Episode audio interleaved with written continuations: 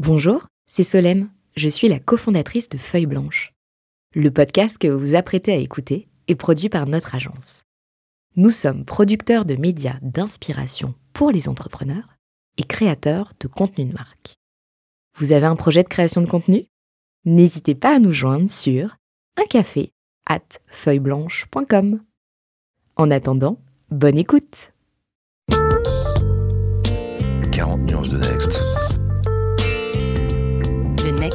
Next 40 comme vous ne l'avez jamais entendu, animé par Olivier Mathieu et Thomas Benzazon. Comme vous ne l'avez jamais entendu, eh bien c'est ce qu'on va voir. En tout cas, un entrepreneur du Next 40 est à notre micro. Il dirige l'une des entreprises leaders mondiales de l'élevage d'insectes et de leur transformation en ingrédients à destination de la nutrition animale et végétale. Il s'appelle Antoine Hubert. Antoine, bonjour. Bonjour.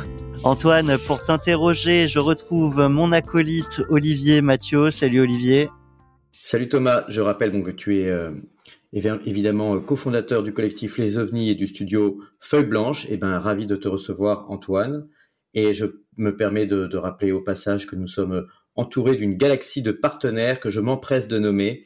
Nous avons euh, en termes médias euh, notre rendez-vous euh, dans, dans, chacune des émissions du podcast 40 nuances de Next avec La Tribune, euh, Philippe Mabille, le directeur de la rédaction, et également euh, Madines, euh, qui posera également une question à Antoine Hubert de Insect.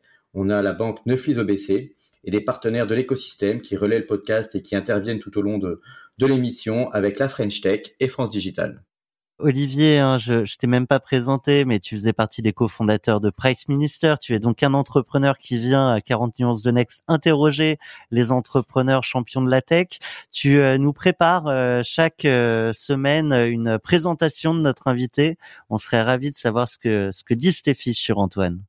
Alors oui, bah, je pense qu'Antoine pourra me, corriger parce que j'ai forcément, je vais forcément dire des bêtises. Mais enfin, ce qu'on, peut, ce qu'on peut dire de Insect, c'était une, c'est une, formidable croissance avec des, levées de fonds records. Mais tout d'abord, je, rappelle que l'entreprise a été créée en 2011 avec plusieurs cofondateurs que Antoine pourra nous, nous citer. Euh, on parlait euh, aussi à l'époque de ferme digitale.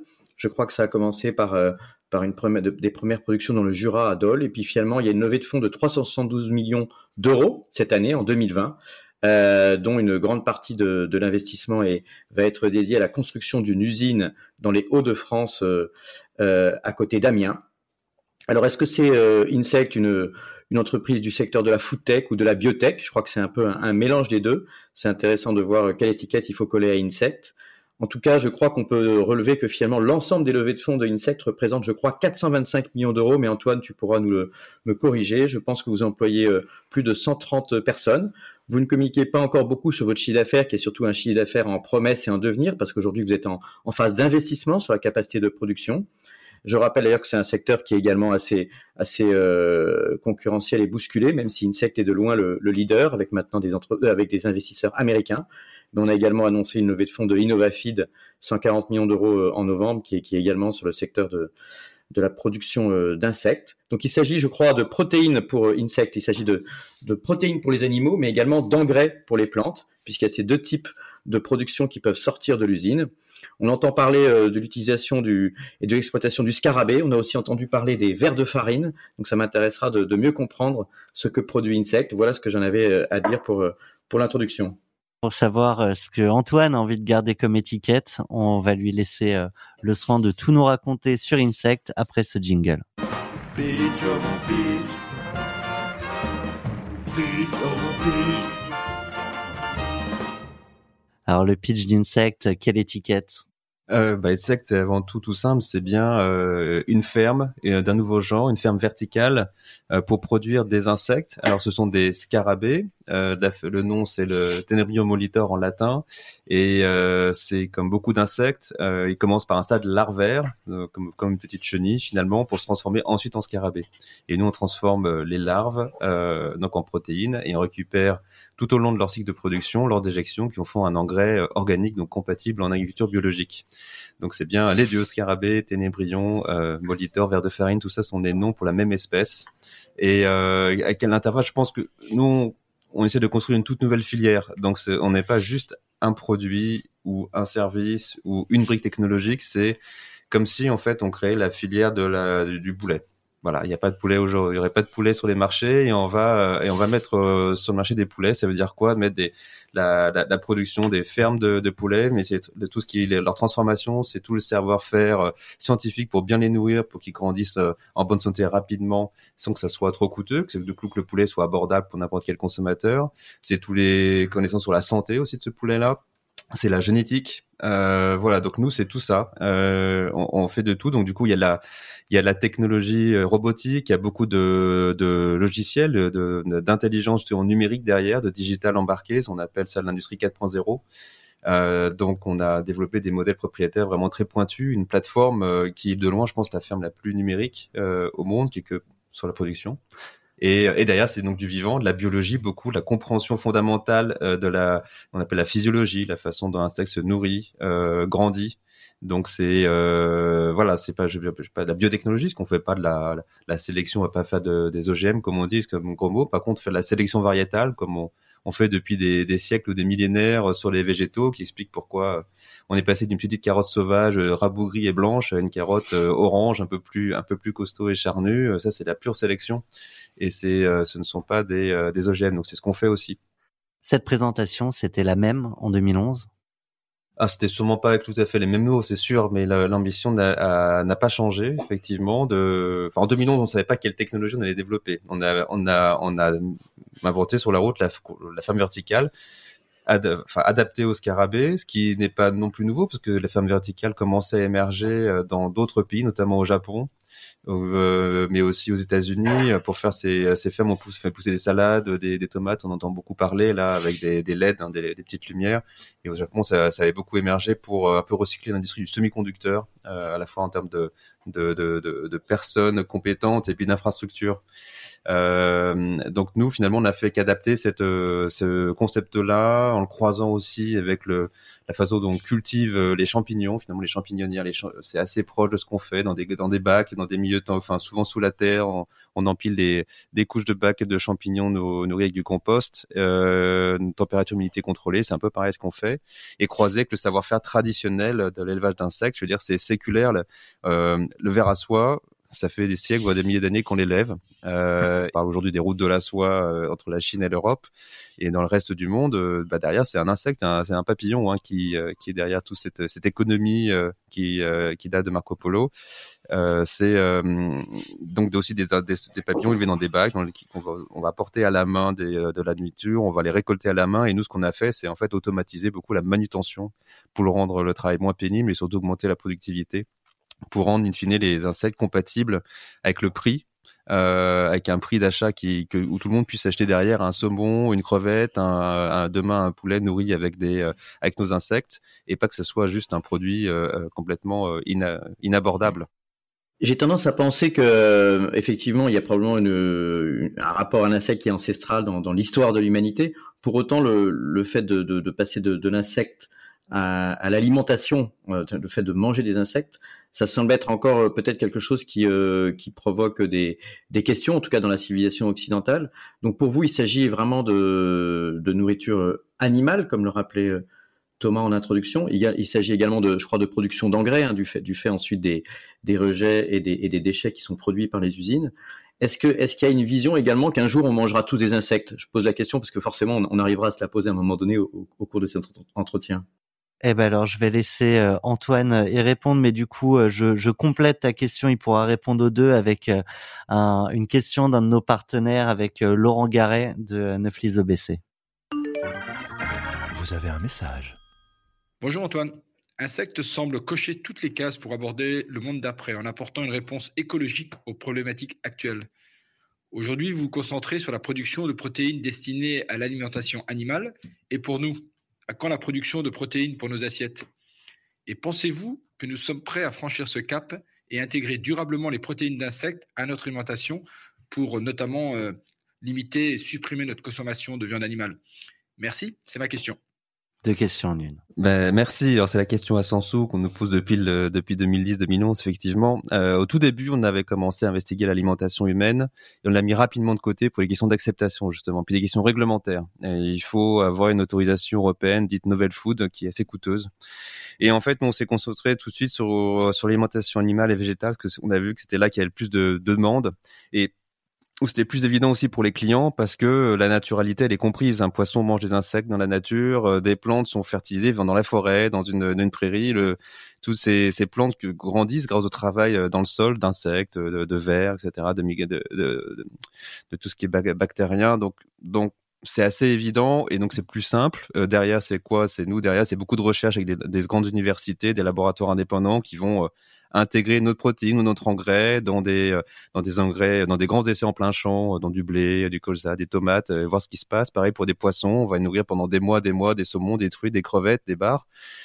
Et, et, comparer ça avec un aliment traditionnel. Donc, donc finalement, le, le, marketing est entre guillemets une recherche appliquée pour voir si les animaux, les plantes grandissent toujours aussi bien sans problème de santé, sans problème d'altération de la, je sais pas, la couleur de la chair du saumon, de, sa texture, euh, sa composition nutritionnelle. Donc tout ça, tout ça est fait. Et, pour nous, finalement, c'est plus fondamental parce que derrière, euh, in fine, on parlait d'assiette, on va toucher l'assiette de n'importe quel consommateur dans le monde. Nous, on est complètement agnostique sur le sur le régime alimentaire du, du consommateur final euh, et sur aussi les pratiques agricoles intermédiaires pour produire la, viande et les, plantes. C'est-à-dire qu'on peut d'un côté toucher des, des végétariens, des flexitariens, des gens très carnivores, tous les jours, au moins une fois par jour, on espère en tout cas pour les euh, pour les populations les plus démunies, au moins jusqu'à cinq fois par jour, même plus pour les populations les peut-être plus en abus calorique, euh, manger euh, des viandes et euh, ou enfin des animaux et ou des plantes et souvent les deux.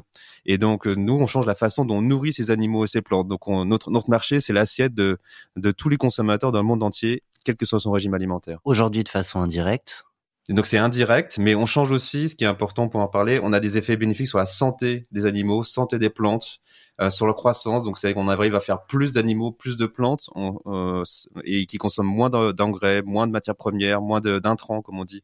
Donc on contribue à, à, à l'enjeu mondial de, de, du siècle, c'est de produire plus avec moins. Euh, plus de nourriture pour une population croissante, euh, mais avec moins de gaz à effet de serre, moins d'érosion de la biodiversité, euh, moins de pollution diverses et variées, et puis avec moins de terres arables disponibles, toute notre ferme verticale, euh, et tout aussi tout aussi bon nutritionnellement et accessible, parce que ça c'est hyper important. On ne veut pas que, ne, in fine, un, un saumon ou un poulet devienne juste pour une élite. Et, et c'est essentiel que ce soit que n'importe quel foyer, n'importe quel porte-monnaie puisse accéder à une alimentation bonne, saine. On comprend bien l'enjeu. Euh, pour comprendre, parce que les poissons, les plantes n'ont pas, et les animaux de manière plus générale n'ont pas attendu insectes euh, pour se nourrir et mmh. se retrouver dans nos assiettes. Donc aujourd'hui, en fait, c'est quoi la concurrence euh, À quoi se, qu'est-ce qui est substitué par les produits que vous développez? Et bah si on, enfin, tous les animaux mangent des protéines végétales. donc que ce soit les les vaches, euh, on va dire les, ruminants, euh, c'est normal qu'ils mangent des végétaux. Euh, les omnivores comme les volailles ou les porcs mangent aussi beaucoup de végétaux, c'est normal. les poissons mangent aussi aujourd'hui beaucoup beaucoup de végétaux. Ce qu'on peut dire c'est moins normal pour un carnivore.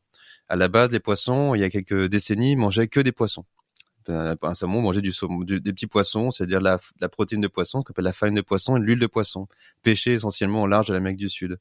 Et en fait, au fur et à mesure, cette ressource elle est limitée. Euh, il y a eu des surexploitations et derrière, euh, ça suit pas la croissance mondiale. Le stock des petits poissons dans l'océan ne suit pas la croissance mondiale euh, en saumon, en crevettes, hein, etc. Et donc les prix ont vachement augmenté.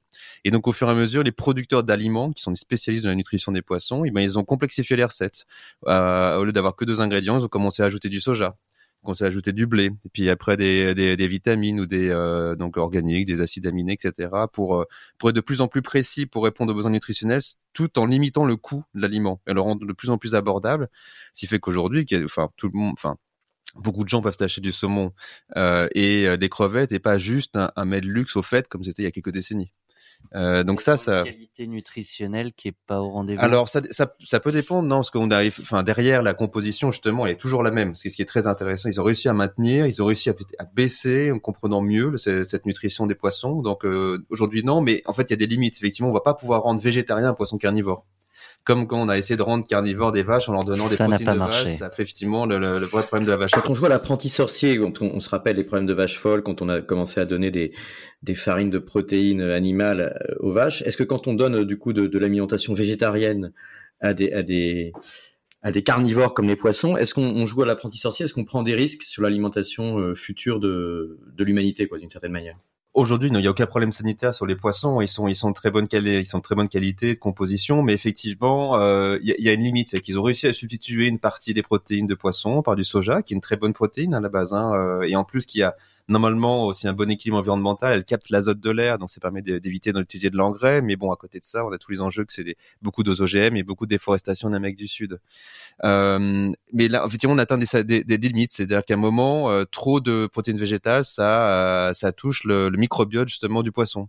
Ça va avoir des problèmes de digest- digestibilité. Donc, on va avoir plutôt un problème sur la santé du poisson.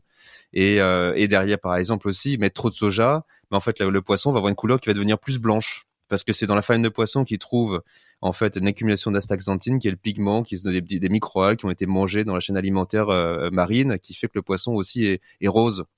Euh, et, donc, donc, c'est un impact. Donc, on doit recorriger derrière avec des, des pigments euh, pas forcément naturels pour retrouver la couleur rose à la fin. Donc oui, on complexifie. Euh, on court un peu après, on fait une course un peu euh, après la, la, la complexité. Euh, en tout cas, il n'y a, a, pas de problème aujourd'hui d'enjeux sanitaires pour la population, mais c'est juste si on veut continuer à nourrir une population croissante, si demain les, les, les, Chinois vont manger autant de saumon que les Européens, les Américains, euh, et ça va être pareil dans d'autres contrées, c'est dire c'est on va pas arriver à suivre. Donc nous, les insectes, c'est juste Parce que pas assez d'espace euh, de, Bah, de terre agricole ou déforestation. Soja, voilà, il n'y okay. aura pas assez de matière végétale pour ça. Et puis on pourra pas. Et puis les, les, les protéines de poisson qui sont à, à la base, euh, elles comme elles suivent pas, le stock est limité. Donc de toute façon, il, il faudrait 2-3 millions de tonnes de plus dans les prochaines années de cette farine de poisson. Il n'y en a que 4 millions disponibles.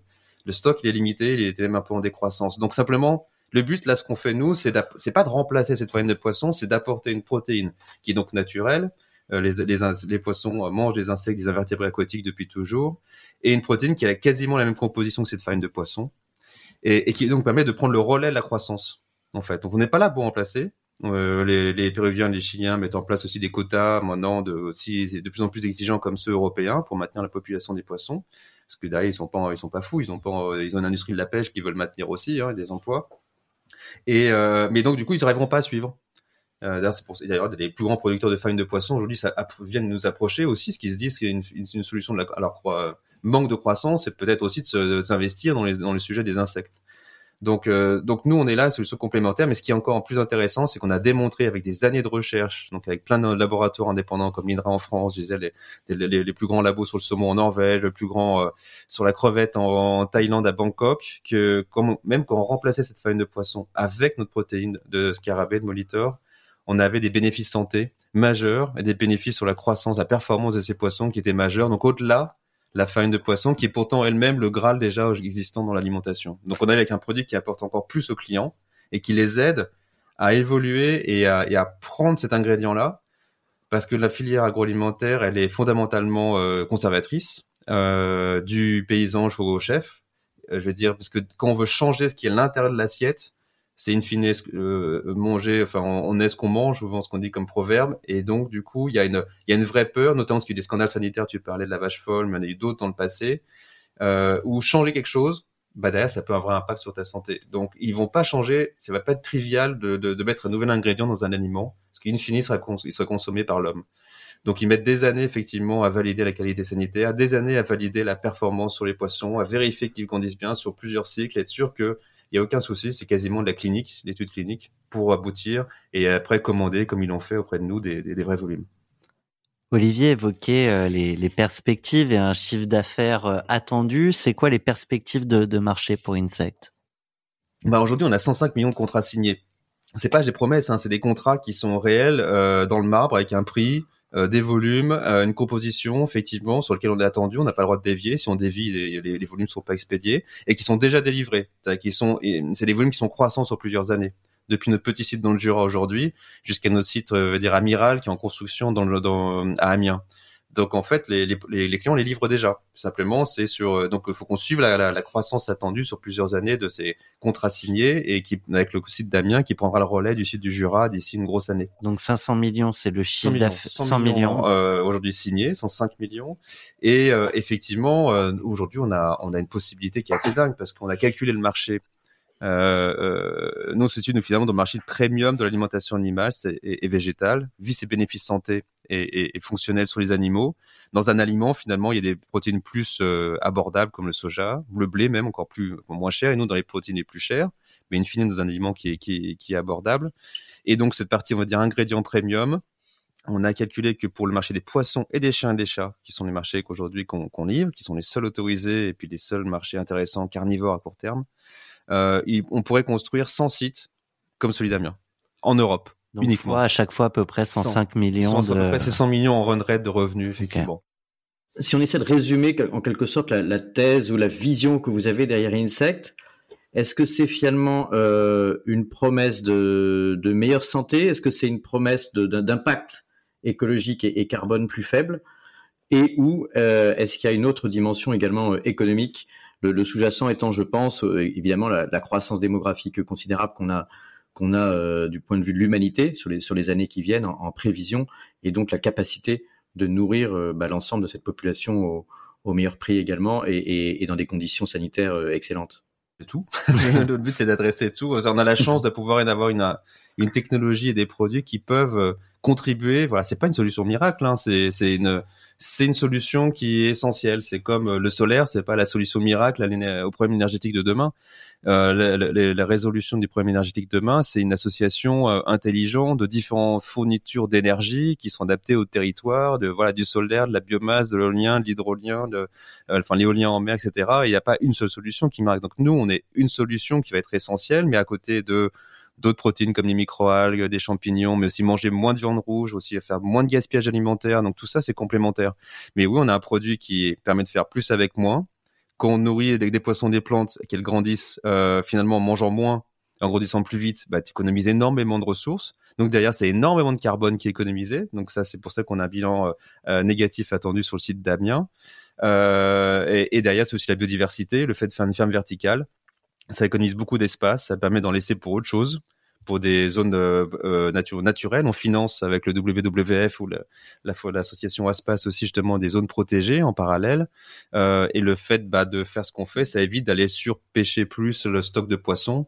Et chaque tonne de notre production, ça, permet de maintenir 5 tonnes de poissons dans l'océan. Donc on a aussi voilà impact biodiversité, climat, santé mais derrière, évidemment, tout ça ne serait euh, faisable, euh, enfin ne peut pas être faisable sans avoir un vrai impact économique derrière, une marge suffisante, une croissance. Donc, euh, on, on, répond à nos clients, mais aussi à nos actionnaires avec des, euh, une croissance attendue très forte. Un mot, une question même surprise. Tu nous diras quitte la pause, mais je pense que ça, ça fera le lien. tu as évoqué cette ferme en construction, navire amiral pour insectes. On écoute la question de Mathieu vous avez un message. Bonjour Antoine. Euh, Dis-nous comment est-ce qu'on passe d'un projet de start-up à un vrai projet industriel, ce qui est le cas d'Insect. Merci. Alors merci Mathieu, qui est donc notre euh, un de nos investisseurs de, de New Protein Capital, qui est le, le, fonds qui a rejoint le deuxième tour de table après Demeter, qui était le premier à nous, à nous rejoindre, nous faire confiance tout au début. Euh, notamment Bernard Maître, qui, qui depuis est parti à la retraite et qui, qui est vraiment reconnu. Il a eu cette, cette vision que les insectes comme les algues qu'il avait financé seraient feraient partie de l'alimentation de demain. Et je, ce que dit, enfin Mathieu, c'est difficile à résumer en deux, en deux secondes. C'est c'est le fait qu'on a pu confirmer qu'on avait un bon produit et ça on l'a assis avec beaucoup de science derrière. Je veux dire la science est fondamentale. On a investi énormément dans les essais dont je parlais pour montrer des vrais bénéfices, pour ouvrir la porte des clients en disant ce produit il est bon. Regardez les essais, on les a fait avec des laboratoires avec qui vous travaillez au quotidien. Donc c'est gage de crédibilité. Donc derrière ils ont pu retester pendant des mois. Et ça a pris des années. Dans la, la filière étant conservatrice, voilà, ça met vachement de temps d'avoir des, des, des, contrats. Donc ça, ça nous a permis de d'avancer. Après, c'est pareil, c'est des scientifiques ou des ingénieurs dans la partie technologique. On s'est bien entouré. Et ça, c'est au global. C'est ce que je dis souvent euh, autour de moi euh, dans l'entrepreneuriat. Euh, il faut recruter meilleur que soi. C'est ce qu'on a fait, je pense, tous les quatre avec mes associés.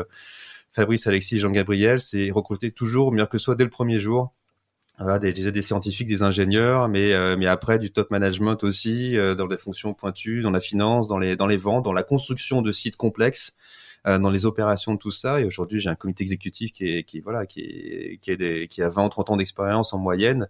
Et, et donc ça c'est clé, c'est mettre en place tous les processus après pour pour exécuter euh, son projet, son, son ambition, et de faire la transformer justement d'une ambition, d'une vision que porte souvent un, un fondateur, un entrepreneur, euh, vers des plans d'action très concrets euh, pour grandir d'étape en étape.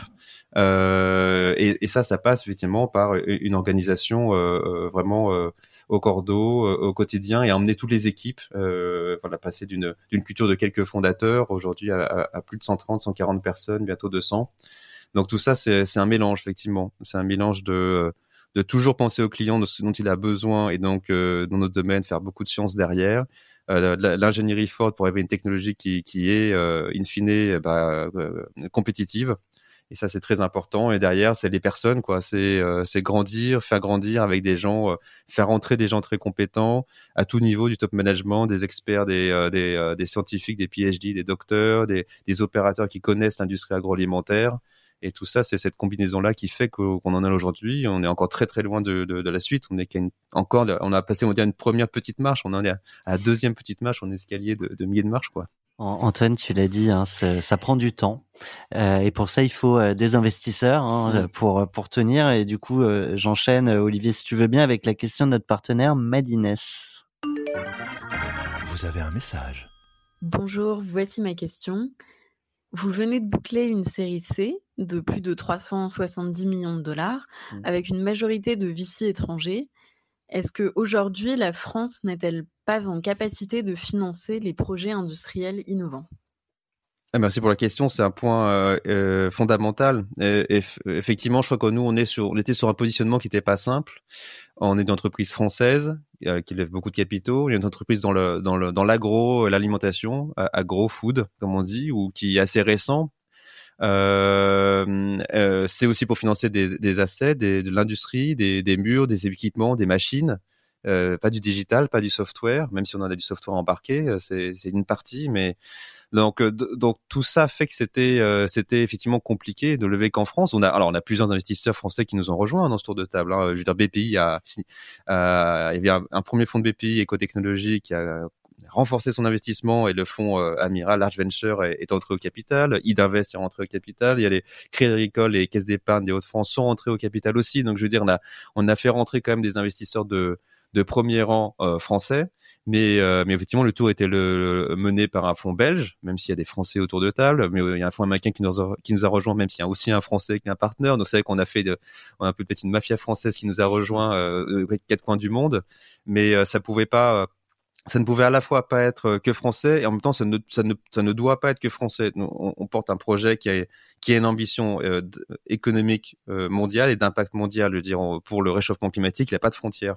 Donc moi, euh, au contraire, je suis assez justement fier qu'on ait pu toucher et convaincre énormément d'investisseurs de typologies différentes, que ce soit des fonds de VC, de venture capital, des fonds de private equity, dont certains sont cotés en bourse, euh, des grandes familles euh, comme euh, voilà en France, en Suisse, mais à Hong Kong ou à Singapour, même un, acteur comme Robert Downey Jr. voilà qui qui est très, médiatique et qui a aussi sa propre philosophie, sa propre façon de voir les choses. Des industriels, on a le plus grand producteur de sucre belge, mais aussi les, banquiers, donc caisse d'épargne et, et Crédit Agricole. Donc on a une vraie diversité, tout ça des gens plutôt axés dans l'alimentation, la food tech, des autres dans la pure tech comme Thalys en Angleterre, euh, vraiment la technologie Talker, comme euh, d'autres qui sont partie vraiment impact. Donc, euh, et d'autres plus, industriels. Donc on, voilà, on a, on a une vraie diversité d'actionnaires qui, qui nous apporte justement beaucoup aujourd'hui en accès à des réseaux, juste à des réflexions effectivement dans, les, dans la suite, dans les recrutements, dans le business model. Et c'est ça qui est vraiment très riche. Olivier, je te vois réagir. Oui, est-ce que, est-ce que vous aviez vous-même cette culture internationale euh, parmi les fondateurs et cette culture financière?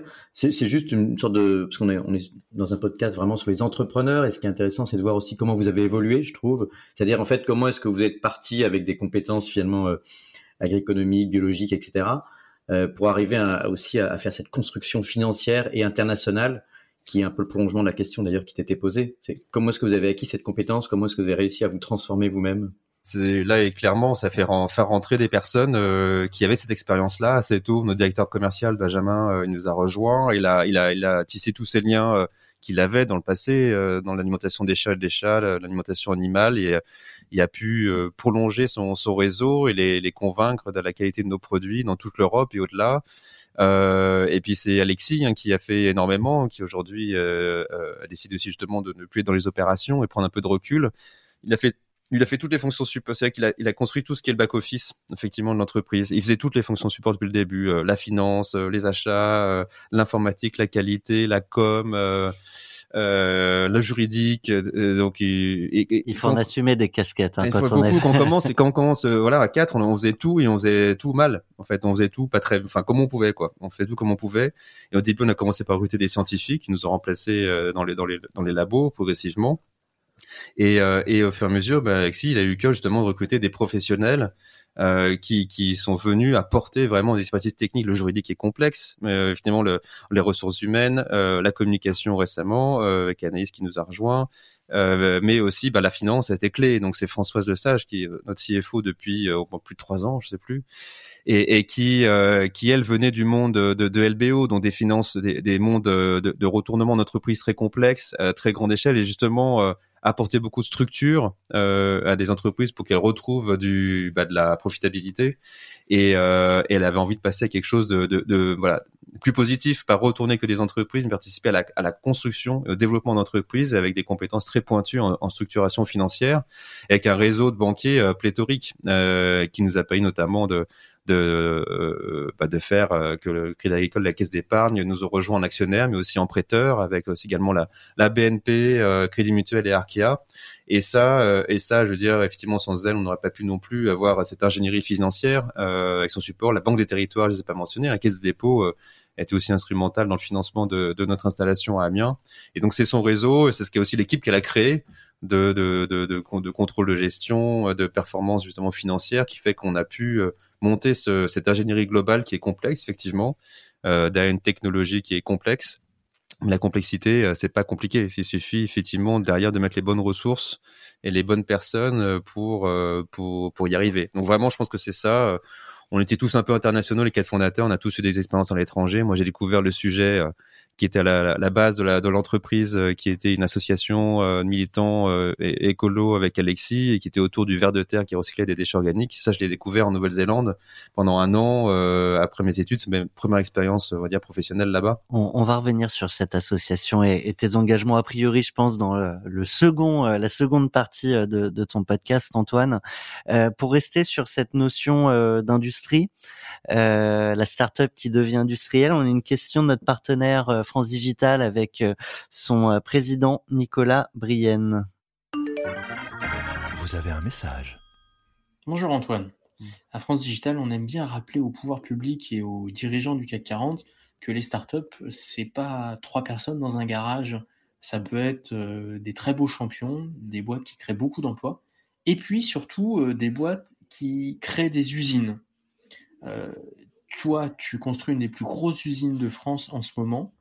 Comment, selon toi, changer l'image des startups et montrer la contribution euh, de nos boîtes à l'économie et à l'industrie de ce pays?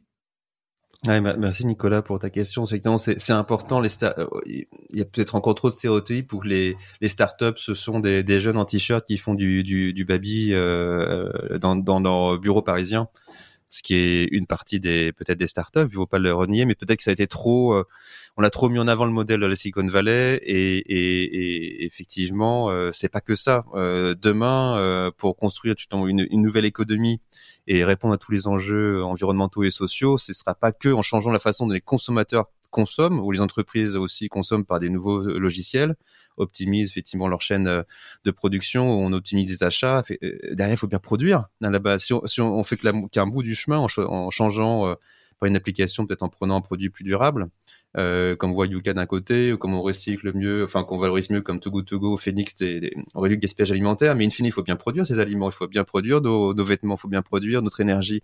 Et tout ça, derrière, c'est de l'industrie, c'est l'agriculture et l'industrie et donc on peut pas se passer de ça. Et, et sauf qu'aujourd'hui, bah oui, c'est incroyable, mais sauf que la France a oublié qu'elle pouvait construire des usines, et c'est vrai qu'il y a eu, il y a sûrement une très grande responsabilité de, à la fois de, de dirigeants euh, d'entreprises dans les années entre les années on va dire 60 70 et peut-être un peu plus et aussi politiques qui ont décidé que la France devait être plus une société de services euh, et en délocalisant tout en Chine en pensant qu'on ce sera que d'un atelier et puis euh, voilà. Sauf que les ben, les chinois et comme tout maintenant les vietnamiens et les indonésiens et ben ils ont appris et qui sont en train de, de, de tous nous dépasser en ayant leur, leur industrie là chez eux. Et, et, du coup, et faire revenir de l'industrie maintenant aujourd'hui, on voit qu'il y a des vrais problèmes d'acceptation, parce que les gens, ils ont plus envie d'avoir de, ils ont envie de l'emploi, mais pas côté chez soi. C'est le concept NIMBY, hein, not in my backyard, même pour une éolienne, même pour des panneaux solaires qui contribuent à, à une pollution plus propre plutôt qu'une centrale euh, à charbon ou une centrale euh, nucléaire. Euh, bah on refuse effectivement des industries et des projets majeurs qui sont bloqués par, par finalement des, des riverains qui souhaitent pas voir ça arriver c'est compliqué parce qu'on a changé, il faut changer donc l'éducation globale, la, la compréhension du grand public d'un côté, il faut que les pouvoirs publics continuent à, soutenir l'industrie. Ils sont en train de le faire. Euh, ils l'ont toujours fait, mais je pense encore plus. Peut-être avec ce gouvernement, il y a, euh, quelque chose de très positif. On parlait, il y a les, territoires clés en main, effectivement, pour l'industrie, qui sont euh, qui sont fléchés. Il y a beaucoup d'efforts qui sont faits dans ce domaine-là. Mais je crois qu'il y a un problème de fond sur la culture française globale, sur avoir encore des usines et penser que c'est pas germinal, quoi. C'est pas des usines avec des cheminées qui accroissent des trucs noirs et les gens sont à sont à la mine.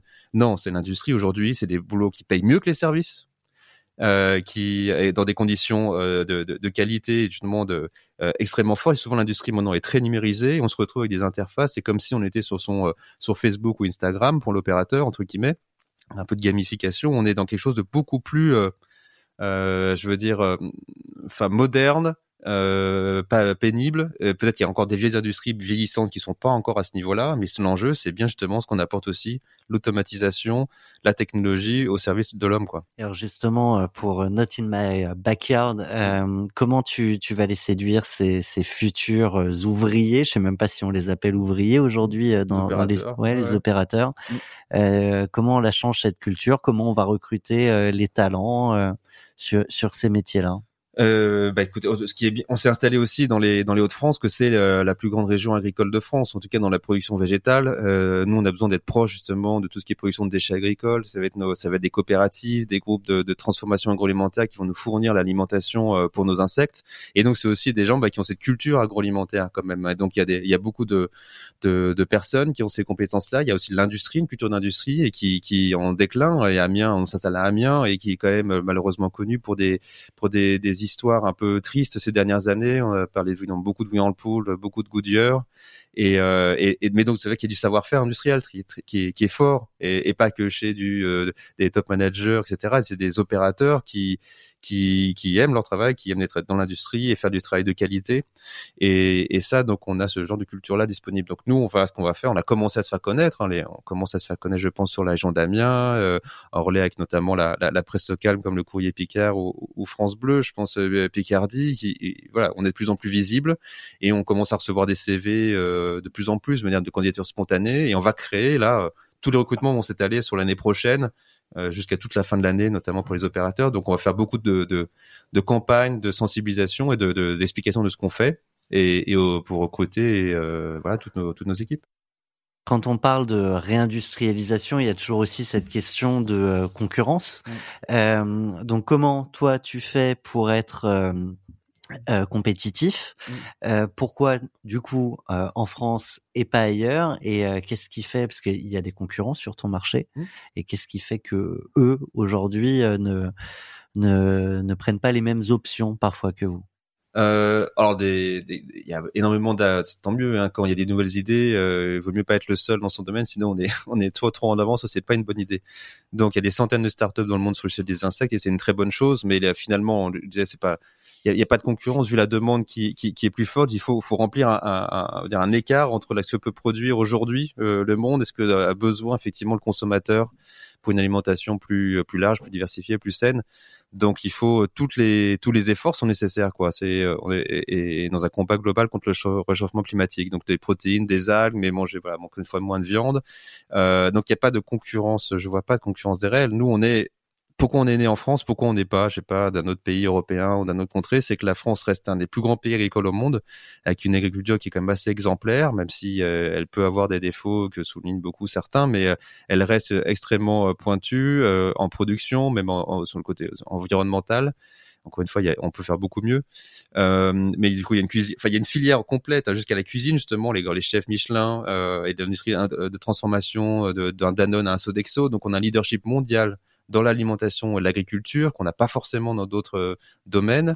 Donc c'est pas que par patriotisme, c'est parce qu'il y a en fait il y a fondamental profond du comment d'une culture dans ce domaine-là. Du coup, il y a la formation. Moi, je suis ingénieur agronome, donc j'ai suivi ces parcours justement de, de formation euh, dans l'ingénierie. Il y a aussi les BTS agricoles, il y a de, tous les lycées agricoles qui sont derrière. Donc il y, a, il y a tout un tissu de formation qui est là, qui fait qu'il y a une excellence française reconnue internationale dans l'agriculture et dans l'alimentation depuis toujours. Et donc, c'est comme, on va dire, l'aéronautique, c'est peut-être comme aussi comme le nucléaire. Il y a quelques filières. La France, elle a une, un leadership vraiment mondial, vraiment reconnu. Ce qui fait qu'on est peut-être plus euh, français qu'on aurait été euh, d'un pays d'Europe de l'Est, de, du, je sais pas, du Portugal ou d'un autre, d'un autre euh, pays, euh, en Europe du Nord, je sais pas. Donc, on a toute la convergence de ça, plus tout le soutien numérique, la French Tech, BPI, avant Oseo, qui fait qu'il y a eu une poussée sur les startups. Euh, donc, donc en fait, c'est la convergence de plusieurs choses qui fait qu'on voit Insect est français et, n'est pas d'une nationalité. Et mais comme le sujet est mondial, bah, c'est pour ça qu'Insect ne sera pas que français. Je voulais compléter la question de Nicolas en disant que finalement on parle là de, de projet industriel, ce qui est ce qui est formidable, un peu un peu rafraîchissant par rapport aux univers numériques qu'on reçoit euh, très souvent dans 40 nuances de Next, qui sont des, plutôt des startups, des applications mobiles, de l'intelligence artificielle, mais pas forcément de, de déploiement industriel. Est-ce qu'une façon de faire de la conviction euh, avec un discours médiatique, c'est aussi justement de parler de ces emplois que tu évoques, Antoine, et, et du coup, combien, combien d'emplois vous pensez créer à Amiens? Et qu'est-ce que combien combien d'emplois peut en représenter une usine? Et est-ce que vous en prévoyez d'autres Ensuite, à plus long terme, je crois qu'une usine, c'est 150 millions d'euros d'investissement.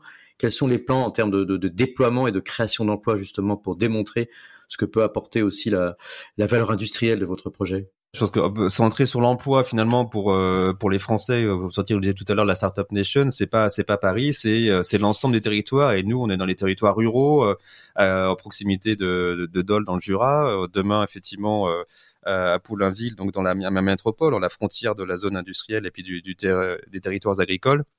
Et, euh, et, demain, ça va être plus de 500 emplois qui vont être recrutés en direct chez nous et en indirect chez tous nos partenaires, hein, les logisticiens, ceux qui font toute l'analyse de, nos produits, les laboratoires pour euh, libérer le produit, vérifier qu'il est en bonne, une bonne composition, tout ce qui est nettoyage, tout ce qui est maintenance, approvisionnement, voilà. Donc il y a, y a énormément d'emplois, de production d'énergie sur le site. On travaille avec Dalkia qui va avoir du personnel sur notre site donc tout ça va être euh, je veux dire, et, va créer beaucoup d'emplois indirects. Euh, et le fait qu'on va doubler, enfin c'est 500, comptant le fait qu'on va doubler la production aussi sur notre site. On a une, une réserve foncière qui nous permet effectivement de, doubler la production dans les trois ans. Donc voilà, à l'horizon de trois ans, euh, quatre ans, on sera sur 500 emplois directs et indirects sur le sur le bassin d'Amiens. Donc ça c'est effectivement important. C'est c'est pas effectivement les, milliers d'emplois perdus euh, chez Goodyear et, Whirlpool, mais ça contribue à, relocaliser et, et, et, donc de produire en local et de ne pas être dans une dans une peur d'une délocalisation future, parce que pour nous, in fine, la partie du le travail euh, ne représente pas justement la, le poste de coût le plus important. Ce qui est important, c'est euh, l'aliment qu'on donne à nos insectes, c'est l'énergie, etc. Donc ça nous permet d'être aussi beaucoup plus euh, de, de, recruter des personnels qualifiés, euh, voilà, de les, leur permettre de travailler et de ne pas être sous une sous une épée de Damoclès en disant qu'on pourra trouver des, euh, des emplois moins chers en partant d'Europe de l'Est ou, ou, en Asie du Sud-Est. Aujourd'hui, c'est voilà, c'est l'automatisme, la robotique, et l'informatique embarquée, euh, le 4.0, ça permet de produire justement en France et de s'affranchir peut-être de, de coûts de, de salaire global un peu plus cher que dans d'autres pays. Je trouve qu'on on est déjà un peu dans le monde d'après dès qu'on parle d'Antoine, mais je, trouverais intéressant malgré tout de passer par notre par notre rubrique et notre rendez-vous qui est, aussi de de parler de, la crise actuelle dans laquelle on, on est. Euh, cette rubrique un peu confinée, donc euh, je propose d'envoyer le petit jingle sur cette euh, sur cette rubrique. Je sais que je vous demande de rester chez vous. Je vous demande aussi de garder le calme. Chez vous, chez vous, chez vous. Je pense que c'est important dans les moments que nous vivons. Oui, je trouvais intéressant de, de, parler de ce monde confiné dans lequel, dans lequel on est aujourd'hui, euh, parce que c'est d'abord un monde, d'une part, qui nous fait prendre conscience probablement des conditions environnementales dans lesquelles on vivait, parce que on, s'est rendu compte que quand le monde est confiné, ben, d'un seul coup, l'eau devient plus claire, donc notamment pour la vie animale aquatique qui intéresse Insect, mais aussi l'air devient plus pur.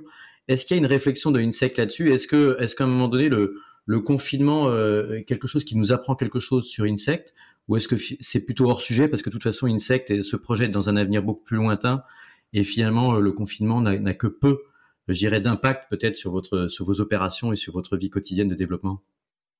Alors, le, comme toute entreprise, on a été impacté par le Covid. Euh, effectivement, comme on a des sites de production, euh, bah, ils ont continué à tourner. Euh, on a nos laboratoires qui, bah, au premier confinement, on avait, a, dû fermer, être en activité partielle, et aujourd'hui, heureusement, a pu maintenir ses activités. Donc, c'est juste nos fonctions, on va dire, de, de, de, de, direction, de siège, de fonction support qui sont en télétravail.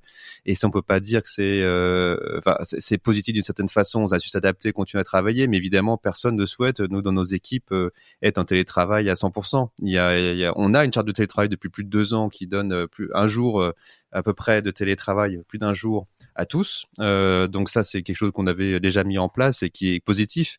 Mais que le télétravail devienne la majorité du temps, c'est pas quand on est dans la construction d'un projet, quand on est dans une grande boîte, un grand groupe du CAC 40 peut-être avec des processus établis depuis des décennies, des décennies on peut peut-être effectivement euh, euh, avoir des, un système un peu plus euh, en routine et se dire que le télétravail est plus large. De la, de la démotivation. ça crée la démotivation, je pense quand même, mais dans ces grands groupes-là. Alors est-ce que c'est délibéré pour gagner de l'immobilier et, et, et peut-être un peu moins de pousser des gens à partir aussi. Il, y a, il peut avoir des des hum, comment dire des, des intentions de ce type-là cachées. Nous non, on peut pas se passer de, de, de, contact humain dans des projets. Je veux dire, c'est on, fonctionne tout en mode projet. Ça demande des interconnexions, mais permanentes, euh, euh multidisciplinaires euh, entre les ingénieurs, les scientifiques, la finance, les achats, le, voilà. Donc c'est tout ça. On a, on a, on a besoin de ces interactions fortes. Donc, donc oui, on est impacté. On est, euh, in fine, pas énormément impacté en termes, euh, voilà, financiers, planning, un petit peu légèrement décalage sur le, sur le chantier, mais c'est, c'est, c'est rien par rapport à ce que d'autres entreprises ont vécu catastrophique et de, tout le nombre d'entrepreneurs qui ont dû mettre la clé sous la porte. Donc là-dessus, on est chanceux. On se, on se le dit tous les jours. Et simplement, je pense que le Covid, ça fait que souligner justement encore plus la pertinence de notre modèle. Euh, derrière, il y a deux choses hein, finalement. Euh, le Covid, ça vient d'où? Ça vient euh, de d'espèces euh, animales qui sont entrées en contact avec l'homme à cause de la déforestation. Quand nous on produit des fermes verticales, on le disait tout à l'heure, c'est pour économiser de l'espace et peut-être contribuer à, arrêter de prendre sur les espaces naturels qui derrière, bah, non seulement ça crée, ça détruit la biodiversité, mais ça nous met en danger. Donc ça, c'est un, premier élément. Et le deuxième, c'est euh, ça ne fait que souligner le besoin de relocaliser les modes de production qui sont extrêmement mondialisés, notamment alimentaires. Et, et, et on n'arrête pas de parler, le président en parle, de souveraineté alimentaire, souveraineté protéique, produire chez soi beaucoup plus et dépendre moins euh, de d'autres contrées euh, pour construire des chaînes plus durables et plus résilientes. Ça, on le dit en France, toute l'Europe le dit, mais chaque pays aujourd'hui, on parle à beaucoup de gens et à beaucoup d'acteurs, des acteurs aussi publics de nombreux pays, pour qui notre solution elle leur paraît extrêmement pertinente, que ça va contribuer à leur indépendance et à leur souveraineté protéique en Afrique, dans les Émirats, euh, dans la zone Moyen-Orient, en Asie, en Amérique. Tout, tout le monde a ça en tête. Tous les politiques ont ça en tête relocaliser. Donc finalement, le Covid ne fait qu'encore plus souligner euh, euh, l'importance de à quoi on contribue, encore une fois modestement, mais qu'on serait une brique essentielle. Antoine, tu rappelais tout à l'heure l'importance de la science. À tes yeux, ce confinement, ça a été aussi un moment où la science a été particulièrement décriée. Est-ce que tu as un regard là-dessus? En fait, il faut, faut être scientifique, c'est reconnaître euh, quand on ne sait pas les choses. Et, euh, le problème des médias et de l'instantané, c'est que euh, quand on fait des publications scientifiques, on, fait progresser effectivement la science, mais il y a toujours une controverse parce que ce qu'on avance, c'est pas forcément la vérité absolue. On avait même à voir sur la relativité, enfin tous les fondamentaux même peuvent être critiquables parce qu'en fait il y a des nouvelles après de nouveaux progrès scientifiques qui sont faits, des nouvelles compréhensions de de, de, de, ouais, de la, la, physique, de la chimie, de la biologie fondamentale derrière. Donc les médecins, ils ont fait ce qu'ils ont pu, les, les, les, chercheurs en épidémiologie, etc. Ils ont découvert des choses, au fur et à mesure. Mais certains, après, ils avaient d'autres confrères qui, sur la base de nouvelles données, bah, ils venaient les contredire. Puis après, d'autres encore qui venaient encore les contredire. Mais ça, c'est ça la science au quotidien. Sauf que là, on était en. Habituellement, c'est pas sur les plateaux télé. C'est pas sur les plateaux télé, c'est pas sous le feu, effectivement, la feu de la rampe. C'est continuellement ça, en fait. Et là, c'était compacté dans le temps avec une pression sociale considérable, politique, et euh, sous les feux de la rampe. Et, mais c'est ce qui se passe au quotidien. La controverse, c'est sain, c'est ce qui, c'est essentiel. La critique, euh, chaque scientifique, encore une fois, euh, avec ses équipes, c'est jamais un travail individuel, contribuer à faire progresser la science en venant en controverse de, de, de principes précédents. Euh, et donc, il se fera lui-même contredire plus tard c'est pas forcément contredire à 180 degrés, mais ça va être un peu faire évoluer une théorie. Et donc, on va le voir aussi sur les vaccins. C'est, on n'a pas la réponse parfaite, mais après, c'est le politique s'empare de ça et fait une analyse coût-bénéfice et décide s'il y a plus de, de, de, bénéfices à faire avancer, notamment en termes de vaccination, que de risques. Cet éloge de la critique, on peut l'appliquer dans sa startup? Bah, c'est fondamental, même si euh, le temps est, est tellement court et qu'on peut, peut pas non plus passer son temps à s'autocritiquer, parce que en fait, on a l'argent très limité, on n'est pas un grand groupe euh, qui génère des revenus euh, considérables, qui peut, voilà, il faut être pragmatique aussi. C'est des décisions, comme on dit, 80-20, quoi, 80% de ce qu'on connaît, 20% qu'on connaît pas, mais tant pis, on avance si on n'a pas le temps. Moi, j'aime beaucoup cette réflexion qu'il y a autour de la, de, la parole scientifique que vous avez abordée, euh, Thomas et Antoine. Je recommande d'ailleurs la, lecture d'un petit tract qui est publié par, euh, par Gallimard qui s'appelle Le goût du, vrai, pardon, euh, d'Étienne Klein, qui est le philosophe aussi spécialisé justement dans, dans la science, l'épistémologie employée par le CEA, et qui dit assez, assez bien ce que tu as, ce que tu viens de rappeler, c'est que très souvent pendant les périodes, et c'est celle du confinement où il y a beaucoup de, de fake news et de, de paroles scientifiques détournées, beaucoup de gens qui ne savent pas affirment avec certitude, alors que les scientifiques justement reconnaissent qu'ils ne savent pas. Est-ce que vous, ça vous inspire aussi sur euh, les prises de parole de Insect, parce que vous avez ce, ce background, hein, cette, cette compétence scientifique. Est-ce que vous orchestrez votre communication autour de, de discours vrais? Est-ce que vous avez une stratégie de communication autour de ça, autour, autour, autour de la conviction? Parce qu'on imagine, comme ça a été le cas autour de la Covid, que dans l'alimentation animale, il y a également beaucoup de rumeurs, il y a également beaucoup de fake news. Comment est-ce qu'on orchestre sa communication? C'est pas comme une start-up euh, traditionnelle, à mon avis. Oui, tout à fait. Non, c'est hyper important. On essaie d'être là-dessus le plus transparent possible. Mais ce que ce que disait mon, mon, associé Jean Gabriel, il disait il faut qu'on communique plus sur tout ce qu'on fait mal et ce qu'on sait pas faire. Euh, effectivement, il y a plein de choses aujourd'hui. On est très très loin d'être exemplaire. Euh, on a réussi pas mal de choses. On arrive à avoir des, des, bilans carbone très positifs, mais on émet toujours du carbone. C'est qu'on a on a un bilan au global négatif avec des émissions euh, on va dire qui sont évitées et séquestrées, plus fortes que celles qui sont émises, mais on en mis toujours. On peut pas se satisfaire de ça, en fait. Donc euh, comment comment on fait? On a, même si on fait une forme verticale, il y a une partie qui va être du béton aussi. Donc comment on fait effectivement pour euh, pour réduire cette empreinte là Donc pour, tout et même dans les, les, les conditions de travail, est-ce qu'on peut être encore meilleur, plus euh, apporter plus de bénéfices encore à nos équipes? Et, et donc ça, ça demande effectivement euh, toujours une certaine euh, remise en cause, écoute autour de nous. Il y a des choses qu'on peut possible pas faire aujourd'hui pour les questions de budget, de ressources, qu'on n'a pas les moyens de faire plus, on aimerait faire plus. Euh, mais il faut effectivement le reconnaître. Après, c'est pas, il faut pas non plus avoir un discours qui est euh, euh, critique négatif sur ce que se font tous les autres en disant euh, nous ce qu'on fait c'est bien et tous les autres c'est nul. Alors, les autres, c'est-à-dire les filières établies, les filières existantes. Elles c'est d'ailleurs pas ce que tu as fait en introduction. Non, non, non, c'est exactement. Il y a beaucoup de gens dans nos, aussi dans des confrères producteurs d'insectes qui disent que les producteurs de farine de poisson font n'importe quoi, ils appauvrissent les océans. Euh, ça reste une protéine très bonne qualité et euh, qui, qui, est incroyable en termes de bénéfices santé pour les animaux, mais simplement pendant longtemps il n'y a pas eu de quota de pêche au Pérou au Chili, c'est plus le cas. Donc le problème c'est pas cette ressource-là, c'est aujourd'hui maintenant elle est, elle est, elle est, elle est, maîtrisée, mais elle peut pas suivre la consommation, la croissance mondiale. Donc on est là pour pour aider effectivement. Donc euh, si on commence à dire que la farine de poisson c'est c'est vraiment euh, c'est criminel, alors que nos clients ce sont les plus gros acheteurs de cette farine de poisson.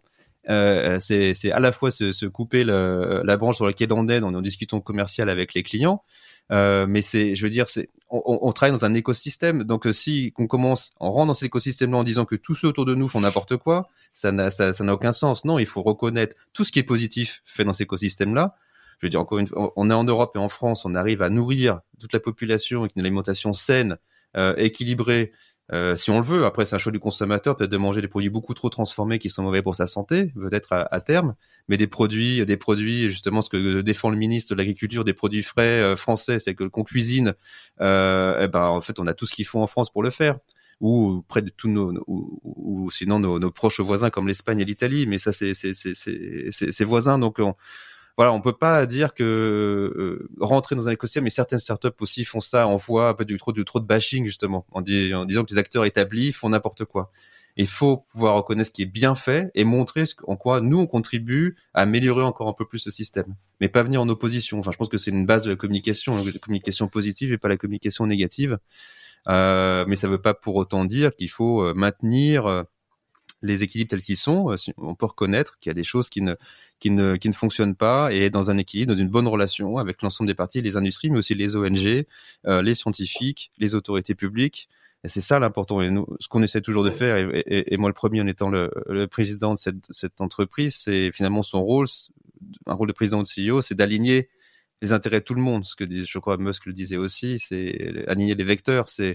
Il faut que tout le monde travaille dans le même sens. Et si donc les employés dans le même sens que les actionnaires, que les clients, que les que les, que les riverains, que les, les, associations environnementales, les ONG.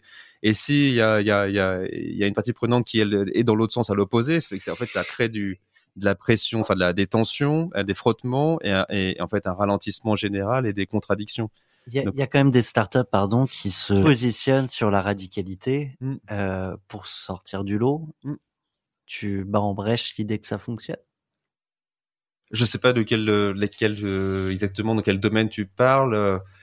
Est-ce que, que tu l'exemple qu'on parlait de Musk il y a deux secondes, est-ce que Tesla euh, a, a, ce modèle-là? Je suis même pas sûr qu'il dit que est-ce que tous les autres constructeurs font n'importe quoi? Non, lui l'a poussé. Je, je, je, parlais pas lui, mais je parle de, de beaucoup de startups à qui on a dit mmh. euh, que s'ils se positionnaient pas de façon plus radicale, ils n'émergeraient pas. Je ne sais pas si c'est la meilleure stratégie euh, commerciale, mais peut-être que ça fonctionne dans d'autres systèmes. Nous, dans, encore une fois, dans, un, dans, un, dans une filière qui est autant, in fine, émotionnelle euh, ce que je veux dire, il n'y a, pas plus en plus émotionnel que l'alimentation dans un pays comme la France. Euh, dire, comme disaient les Anglais, les, les, les Français parlent de ce qu'ils mangent quand ils sont en train de manger, quand ils sont avant de manger, après manger. donc on parle tout le temps de manger. Et donc donc c'est c'est essentiel pour nous. Donc euh, d'ailleurs j'ai faim. Oui, je commence aussi euh, pour dire que on peut pas dire que du coup ce qui est fait c'est n'importe quoi. Voilà. Donc il y, a des acteurs dans les dans le dans le des, parties prenantes euh, qui ont des positions assez radicales, à la fois dans le monde dans le monde alimentaire, il y a effectivement il peut y avoir certaines startups, il peut y avoir des ONG qui ont des positions radicales, il peut y avoir des acteurs économiques, des, euh, agricoles qui peuvent avoir des positions plus radicales. Je pense que une de nos valeurs Inside d'ailleurs c'est l'équilibre. C'est justement reconnaître que on est dans un monde d'un équilibre permanent, en étant justement scientifique biologique. Le monde vit en équilibre il y a des équilibres stables et instables. Et en fait il y a des il y a des il y a des, il y a des perturbations qui font mais ça revient voilà. Il peut y avoir des perturbations massives et des disparitions dans le passé de biodiversité puis ça revient en équilibre. Donc en fait on peut pas essayer de de détruire un, un écosystème qui soit naturel ou économique.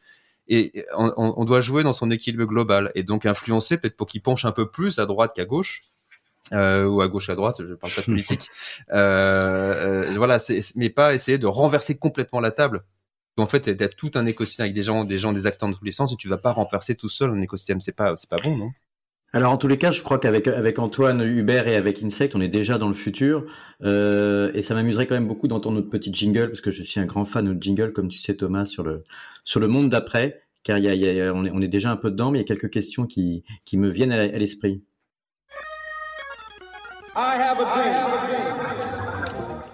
La parole est à toi pour ouvrir le monde d'après, Olivier. Alors, concernant ce monde d'après dont, dont, dont, on rêve tous et, qui, et que le confinement a accéléré, j'ai l'impression que vous, vous aviez déjà anticipé ce monde d'après. Moi, ça m'intéresserait de savoir par rapport euh, à ce qu'on attend d'une start-up en général, c'est de l'hypercroissance et de la globalisation. Et c'est peut-être un peu des concepts sur lesquels on est en train de nouveau de s'interroger. Tu parlé par exemple de relocalisation euh, dernièrement euh, enfin dans, dans, les questions précédentes. Est-ce que tu as un point de vue sur euh, les adeptes, puisqu'on parlait de radicalisation, sur les adeptes aussi de la décroissance, parce qu'on est en train de dire que voilà, il y a de plus en plus de, de gens sur Terre, de plus en plus de gens à nourrir, c'est de plus en plus compliqué en termes d'exploitation des ressources de la planète. Hein, comme on dit, il n'y a pas de planète B. Est-ce que toi, tu as un point de vue euh, sur la décroissance? Est-ce que tu crois que c'est une piste euh, qui est intéressante? Ou est-ce que Insect c'est de toute façon euh, un accompagnateur de la croissance démographique qui semble inéluctable bah, effectivement, aujourd'hui, il, y a une croissance démographique, il y a, une croissance des, besoins fondamentaux. Quand il y a encore un ou deux milliards plus d'un milliard de personnes qui n'ont pas accès à des toilettes. On peut pas se dire, on peut pas se satisfaire de ça. Euh, ça peut, on peut pas, il peut pas laisser que Bill Gates qui fait des choses, euh, bon, ça depuis qu'il a aussi quitté Microsoft, justement, euh, travailler sur le sujet. Ça doit être des sujets fondamentaux de, tout le monde. Euh, donc, euh, être capable d'aller avoir un système d'assainissement, d'alimentation, avoir un toit. donc en fait, il y a besoin d'une croissance pour ça, il y a besoin de croissance matérielle pour énormément de, gens autour de cette planète-là. Euh, et à côté de ça, effectivement, il y a une surconsommation, une obésité euh, globale d'autres d'autres populations, une obésité, on le voit, euh, physique, alimentaire. Euh, Est-ce qu'aujourd'hui, d'ailleurs, on n'est pas dans une obésité aussi la donnée, la data, où on, fait tout n'importe quoi avec les données et derrière, avec une consommation, un impact carbone qui commence à devenir considérable du monde numérique et qui est caché encore et pas assez, euh, pas assez regardé et, comment on peut faire justement un peu de l'amaigrissement et de, la lutte contre le gaspillage justement euh, de données. Nous-mêmes, chacun, en particulier nos mails, nos photos, etc. Euh, a, on a moyen de faire de la place aussi. Donc, euh, donc la croissance, elle doit l'être, mais est-ce qu'il n'y a pas, est-ce qu'on peut pas réduire la, surconsommation de biens physiques? Pour effectivement certains sont est-ce que sont pas dans une trop d'exubérance quand d'autres ne le sont pas du tout et ont besoin d'accès à plus de, croissance matérielle? Et puis de toute façon il y a la croissance immatérielle qui doit être infinie la croissance immatérielle qui c'est l'éducation euh, la, santé euh, la, connaissance de l'autre etc je pense qu'elle elle, elle doit être toujours euh, elle, doit être infinie. La science pour y revenir doit être infinie doit jamais s'arrêter. Par contre peut-être certaines consommations effectivement matérielles dans certains coins du monde posent question. Euh, in fine, l'énergie, on est dans un système, si on parle euh, science, en thermodynamique, l'énergie, on a assez d'énergie euh, autour de nous. Il faut savoir la capter. Là, entre l'énergie du fond de la Terre, l'énergie solaire, on a de quoi répondre à tous les besoins énergétiques de la planète. Le, point fondamental, c'est les, les ressources physiques, matérielles, les matériaux, les objets. Enfin, ce qui est derrière, c'est le bois, la biomasse, euh, le sable pour faire la construction, c'est les, les, les minéraux rares pour faire les, les, les terres rares qui font les, de, de, de, des bouts de nos smartphones, qui font nos éoliennes aussi et nos, et nos panneaux euh, solaires. Là, il y a une difficulté peut-être et, et, euh, et un manque parce qu'on est dans un monde là complètement fini. Et est-ce que c'est justement la partie spatiale qui nous amènera à aller chercher ces matériaux qui, qui vont nous manquer? Eh bien, si le monde est fini, le podcast 40 nuances de Next d'Antoine Hubert ne l'est pas. On se retrouve dans une deuxième partie qui était consacrée pour comprendre l'homme derrière l'entreprise. 40 nuances de Next. Le Next 40, comme vous ne l'avez jamais entendu, animé par Olivier Mathieu et Thomas Benzazan.